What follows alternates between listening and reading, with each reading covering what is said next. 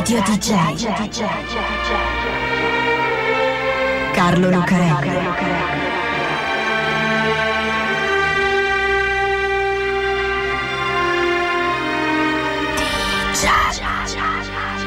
Carlo Lucarelli presenta Di Giallo, il radiodramma di Radio DJ.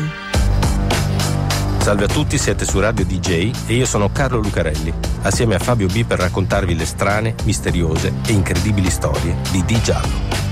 La mia vita potrebbe essere un romanzo o un film, è una cosa che si sente dire spesso ed è più o meno sempre vera perché tutte le vite, raccontate in un certo modo, potrebbero esserlo sempre.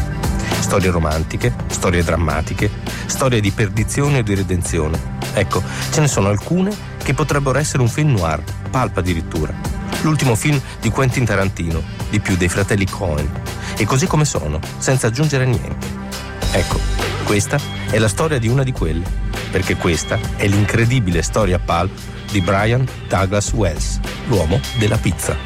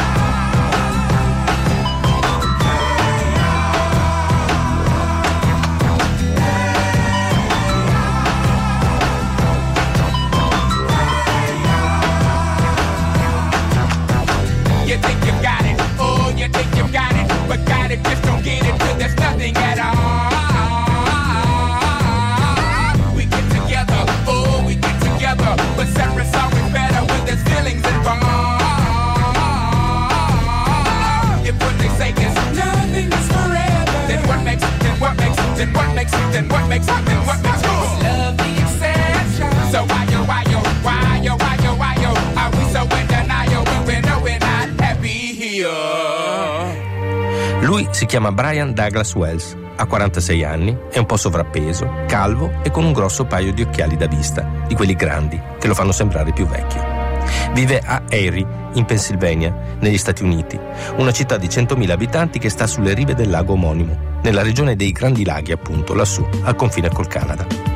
Lavora per una pizzeria che noi italiani ci fa un po' ridere, con quel sorriso un po' tirato che si ha di fronte ai luoghi comuni quando sono un po' spinti, perché si chiama, guarda un po', Mamma Mia's, con una M sola e anche con la S alla fine. E sotto, nell'insegna, il disegno di una signora grassottella e sorridente, con grembiule, fazzoletti in testa e pizza in mano.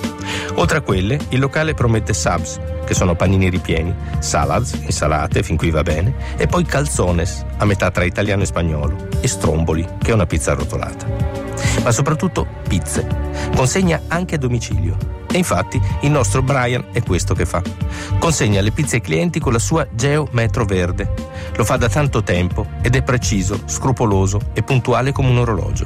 Mai un giorno d'assenza sul lavoro, mai un minuto di ritardo. Negli ultimi dieci anni che ha lavorato per la Mamma Mia Spizzeria è stato a casa una volta sola ed è stato il giorno in cui gli è morto il gatto.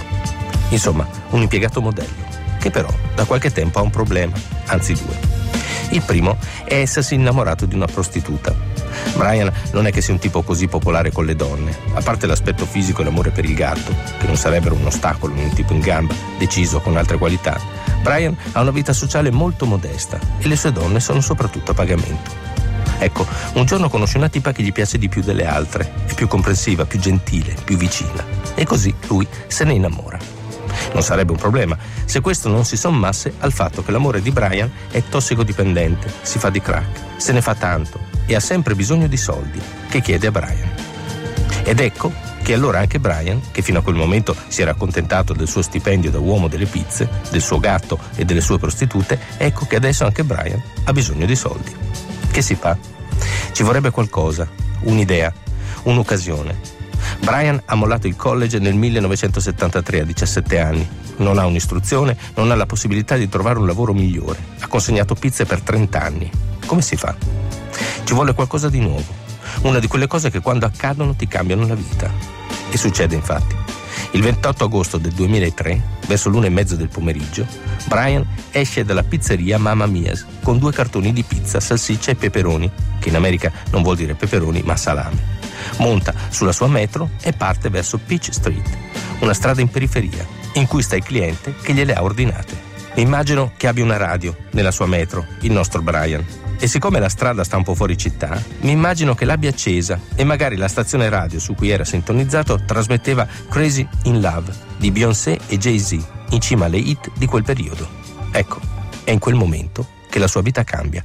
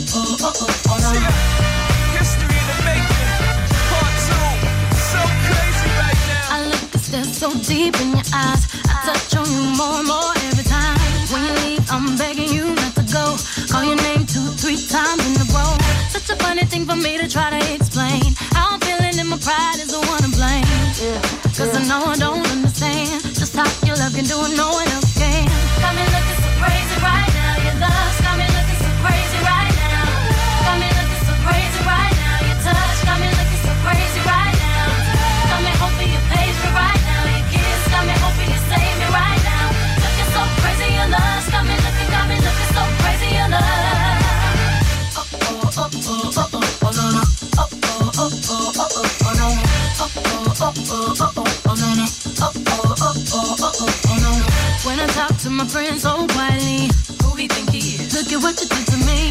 Tennis shoes don't even need to buy a new dress. If you ain't there, ain't nobody else to impress. It's the way that you know what I thought I knew. It's the beat that my heart gets when I'm with you. But I still don't understand just how you look and do no one else can. Got me looking so crazy right now. Your love's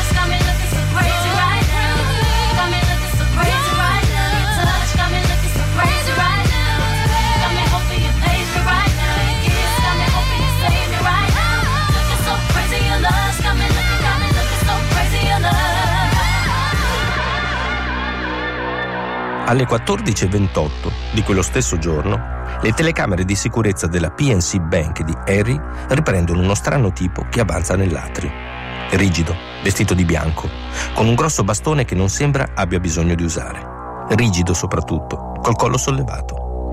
È Brian, il nostro Brian, l'uomo della pizza, che si avvicina allo sportello di una delle casse e consegna un foglietto all'impiegato.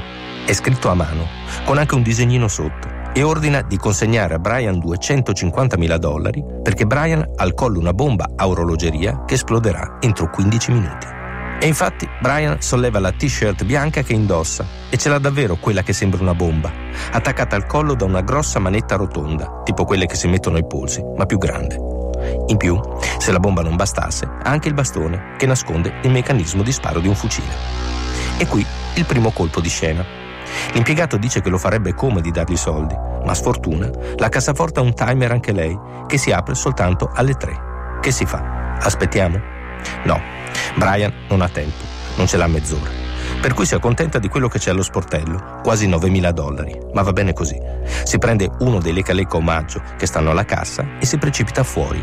Monta sulla sua metro e schizza via come un razzo verso il parcheggio di un McDonald's, dove si mette a cercare qualcosa sotto un sasso che sta accanto all'insegna. Lo trova infatti, è un foglietto scritto a macchina. È in quel momento che arriva la polizia, perché non puoi rapinare così una banca con una metro verde chiaro e sperare che non ti cerchi nessuno. Gli agenti lo circondano con una macchina dietro e una davanti. Si piazzano dietro gli sportelli con le pistole in mano, gli ordinano di mettersi in ginocchio con le mani dietro la testa. Brian comincia a urlare. Deve fare quello che c'è scritto sul foglio, perché quella è una specie di caccia al tesoro. Deve trovare un altro indizio e poi un altro e così via, e all'ultimo avrà la combinazione per fermare il timer e disinnescare la bomba. sono state le persone a cui doveva consegnare la pizza. Era una trappola. Gli hanno attaccato la bomba e l'hanno trasformato in una specie di robot rapinatore, ai loro ordini. Sul momento la polizia non gli crede. Però una cosa che assomiglia ad una bomba c'è, per cui lo fanno sedere a terra, con le mani dietro la schiena e le gambe incrociate, e chiamano gli artificieri, mentre arrivano i furgoni delle tv locali con il cameraman e il giornalista che fa il collegamento in diretta. Intanto si sono fatte le tre, la bomba non è esplosa e Brian sembra essersi un po' calmato. C'è una cosa che lo preoccupa e lo dice ai poliziotti. È fuori da un po' e non vorrebbe che la pizzeria si arrabbino per il ritardo, per cui chiede agli agenti se hanno avvisato il padrone. E qui un altro colpo di scena perché all'improvviso il bip che il timer aveva continuato a fare per tutto il tempo comincia ad accelerare sempre di più. Brian fa un urlo, scappa per il parcheggio a quattro zampe impazzito e dopo qualche secondo, boom, la bomba salta, uccidendolo sul colpo. C'è un video molto esplicito di una tv locale che lo riprende. Probabilmente, come spesso succede, dopo un rumore forte e inaspettato segue un momento di assoluto silenzio, nel quale, anche a grande distanza, se qualcuno ha la radio accesa in macchina con qualche hit del momento, agosto 2003, si può sicuramente sentire. I don't know what you heard about me, but if you can't get a dollar out of me, no Cadillac, no perms, you can't see that I'm a motherfucker, B.I.M.B. I don't know what you heard about me. But up, you can't get a dollar out of me, no Cadillac, no perms, you can't see that I'm a motherfucker. Yeah, shorty, now shorty, she in the club, she dancing for dollars. She got a thing for that Gucci, that Fendi, that Prada, that BCBG, Burberry, Dolce and Gabbana. She feed them fools fantasies, they pay her cause they want her. I spit a little G, man, and my gang got her. An hour later, had her ass up in the Ramada. Them trick talking in her ear saying they think about her. I got her right by the bar trying to get a drink about her. She like my style, she like my smile, she like the way I talk. She from the country, then she like me cause I'm from New York. I ain't that trying to holler cause I want some. I'm not trying to holler cause I want some bread. I could care less how she perform when she in the bed. Man, hit that track, catch a date and come and pay the kid. Look, baby, this is simple, you can't see. You rollin' with me, you rollin' with a P-I-M-P. I don't know what you heard about me. Woo! But if you can't get a dollar out of me, no Cadillac, no perms, you can't see. Then I'm a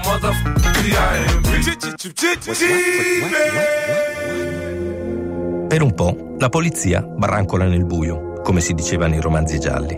Nella macchina di Brian hanno trovato una serie di istruzioni complicatissime per la sua caccia al tesoro, che hanno provato a fare loro stessi. Sono andati sul luogo indicato dal bigliettino del McDonald's e hanno trovato un altro indizio che li ha portati da un'altra parte, dove però non hanno trovato niente, anzi più niente perché hanno avuto la netta sensazione che ci fosse qualcosa che era stato portato via, come se chi avesse architettato tutto quel piano pazzesco li stesse a guardare e avesse deciso di chiudere il gioco. Per un po', quindi, la storia di quello che i giornali chiamano prima The Collar Bomber e poi, meno rispettosamente, The Pizza Bomber, rimane proprio quello, un piano pazzesco per rapinare una banca. Ma non è finita qui. Abbiamo detto che questo è un film dei fratelli Cohen, già fatto, senza dover aggiungere niente.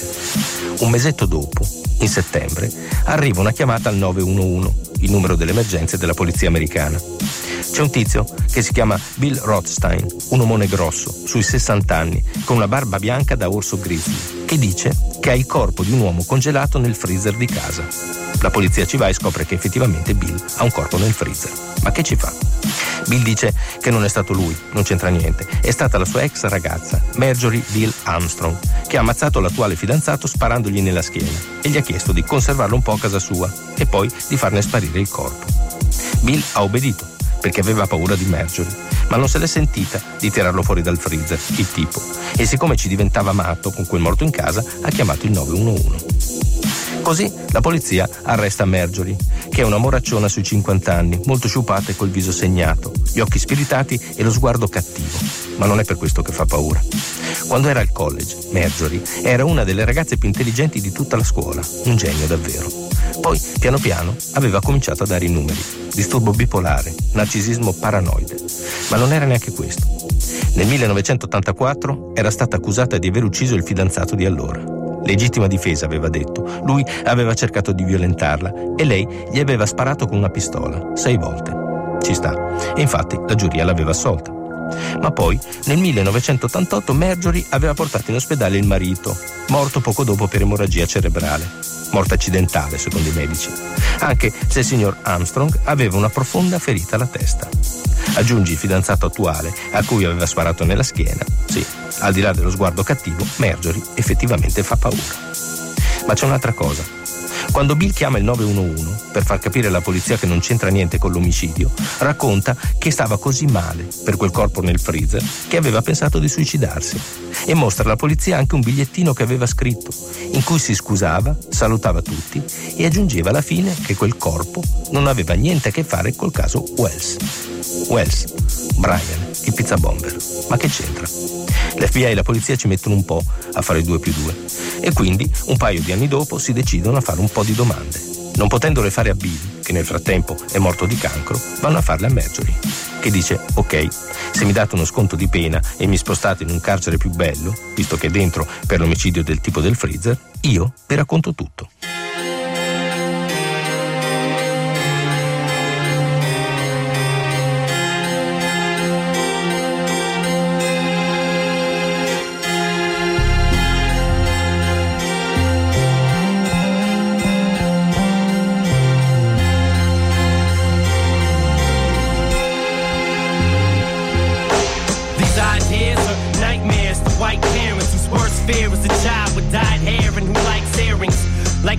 they say has no bearing. It's so scary in a house that allows no swearing to see him walking around with his headphones glaring, Alone in his own zone, cold and he don't care. He's a problem child. And what bothers him all comes out when he talks about his fucking dad walking out.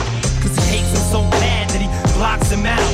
If he ever saw him again, he'd probably knock him out. His thoughts are waxed, He's mad, so he's talking back.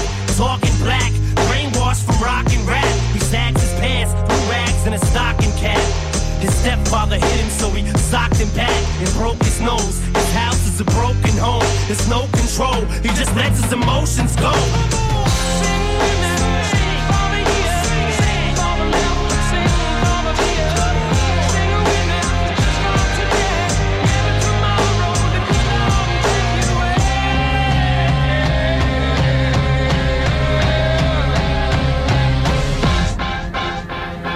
Non dice tutto subito Marjorie. Prima ammette qualcosa, poi aggiunge altro, con la sua parlata mitraglia, velocissima e sempre quasi urlando. È vero, hanno organizzato tutto. Hanno messo la bomba al collo del povero Brian, l'hanno costretto a rapinare la banca e poi a quell'assurda caccia al tesoro in corsa contro il tempo. Erano stati lei e Bill Rothstein, a cui poco dopo aggiunge anche un terzo uomo, Kenneth Barnes. Un tipo grosso e distrutto dal crack, che prima riparava TV e adesso fa lo spacciatore.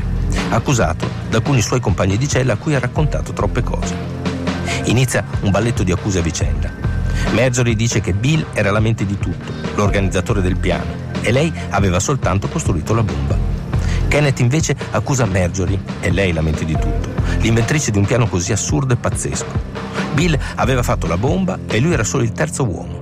I soldi, quei 250 mila dollari, servivano per pagarlo, perché avrebbe dovuto uccidere il padre di Marjorie, che secondo lei stava dilapidando tutti i soldi che avrebbe dovuto ereditare. E lei ha ammazzato il fidanzato perché non era d'accordo e voleva parlare. Un caos, un film in effetti. Ma ce n'è abbastanza per portarli tutti e due in tribunale.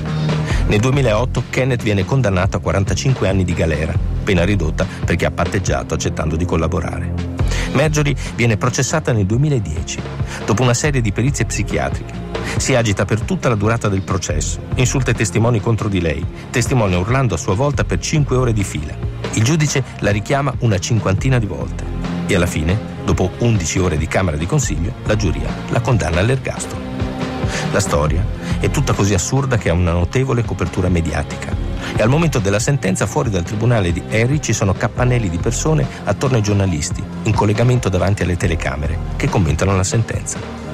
Possiamo anche pensare che sulla strada, davanti al tribunale, passi qualche macchina con i finestrini chiusi, è febbraio e fa molto freddo, e dentro qualcuno, al volante, ignaro di tutto quel movimento sulle scale del tribunale, immerso nella musica che esce dalle casse della radio, che trasmette le hit di quel momento, febbraio 2010. Ma non è finita. C'è un altro colpo di scena. Greetings, loved ones. Let's take a journey. I know a place where the grass is really greener. Warm, wet, and wild. There must be something